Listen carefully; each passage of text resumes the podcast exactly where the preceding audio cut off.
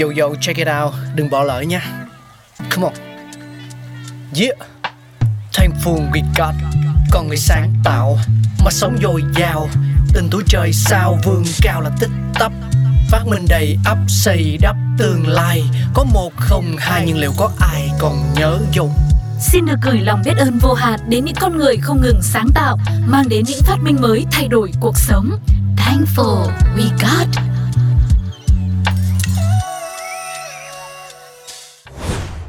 Chỉ với những lát khoai được chiên nóng lên, mà có thể giữ một vị trí độc nhất vô nhị trong ẩm thực của cả thế giới này. Khoai tây chiên là một trong số những món ăn phổ biến nhất trên thế giới và được giới trẻ ưa chuộng. Một thông tin vô cùng thú vị mà có lẽ chưa nhiều người biết, đó chính là khoai tây được con người tiêu thụ nhiều thứ hai chỉ sau gạo thôi đấy. Chỉ với điều này cũng có thể chứng minh được vị thế của loại thực phẩm toàn cầu này rồi đúng không ạ? Khoai tây thì du nhập vào châu Âu vào khoảng đầu thế kỷ 16.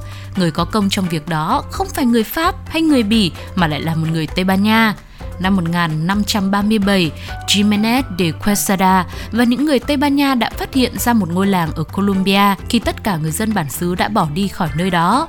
Trong vô số thứ tìm được tại đây thì họ đặc biệt chú ý đến một loại củ bản địa. Lúc bấy giờ những người Tây Ban Nha gọi chúng bằng cái tên là nấm cục, cũng chính là những củ khoai tây bây giờ. Khoảng 20 năm sau, khoai tây đã được đưa tới Tây Ban Nha và cũng được mang tới Ý. Tại thời điểm này thì ờ, khoai tây vẫn còn khá nhỏ và có vị đắng do môi trường của Tây Ban Nha và Ý đều không tốt lắm cho sự phát triển của loại củ này. Theo thời gian, giống cây này đã được nhân giống trồng rộng rãi khắp châu Âu, củ cũng lớn hơn và ngọt hơn. Các tài liệu lịch sử đã chứng minh rằng người Bỉ đã chế biến khoai tây theo cách thái mỏng rồi chiên giòn lên từ rất sớm. Đó là vào thời điểm cuối thế kỷ 17 tại thung lũng Meuse ở Bỉ. Người dân vùng này rất yêu thích món cá chiên nhưng mà khoảng thời gian đó thì các con sông đóng băng quá dày, rất khó để câu cá nên thay vì chiên cá như bình thường thì họ cắt mỏng khoai tây và chiên lên tương tự như là chiên cá vậy. Như thế có thể cho rằng nguồn gốc của món khoai tây chiên đã bắt nguồn từ Bỉ. Vậy tại sao khoai tây chiên lại có tên tiếng Anh là French fries, món chiên của người Pháp nhỉ? Đó cũng là lý do hai quốc gia Bỉ và Pháp vẫn tranh luận về nguồn gốc của khoai tây chiên.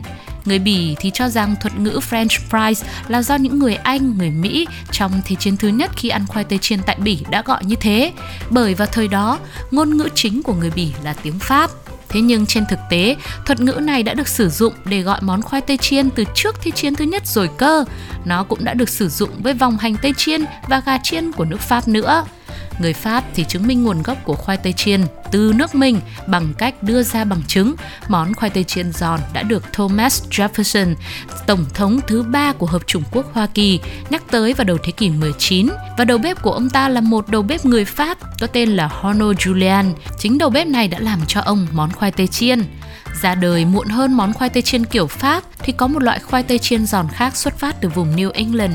Món khoai tây chiên giòn này thì có lịch sử thú vị, như đã nói ở trên thì bởi vì Tổng thống Thomas Jefferson rất yêu thích món khoai tây chiên kiểu Pháp, cho nên ông đã đem công thức của món này về Mỹ chiêu đãi khách tại Monticello. Nó cũng rất được yêu thích và trở thành món ăn tối quan trọng.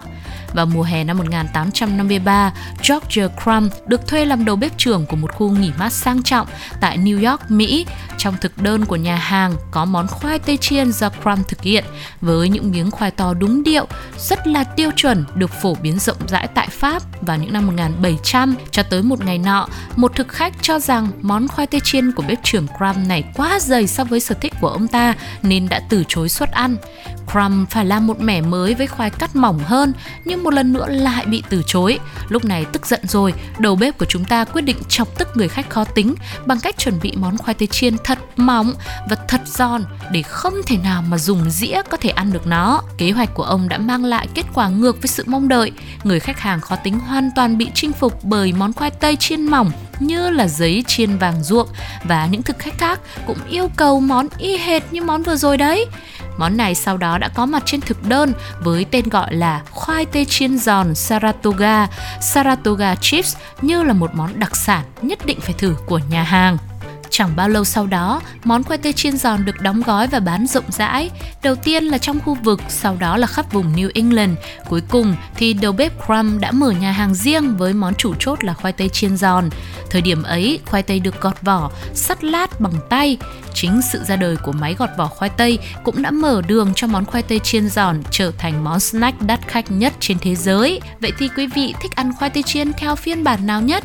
Sugar thì thích món khoai tây chiên sóc đường tại những những con phố cổ ở Hà Nội, thưởng thức miếng khoai giòn nóng hổi, được cắt miếng cũng to to nhưng mà lại vừa ăn với những đường lượn sóng đẹp mắt.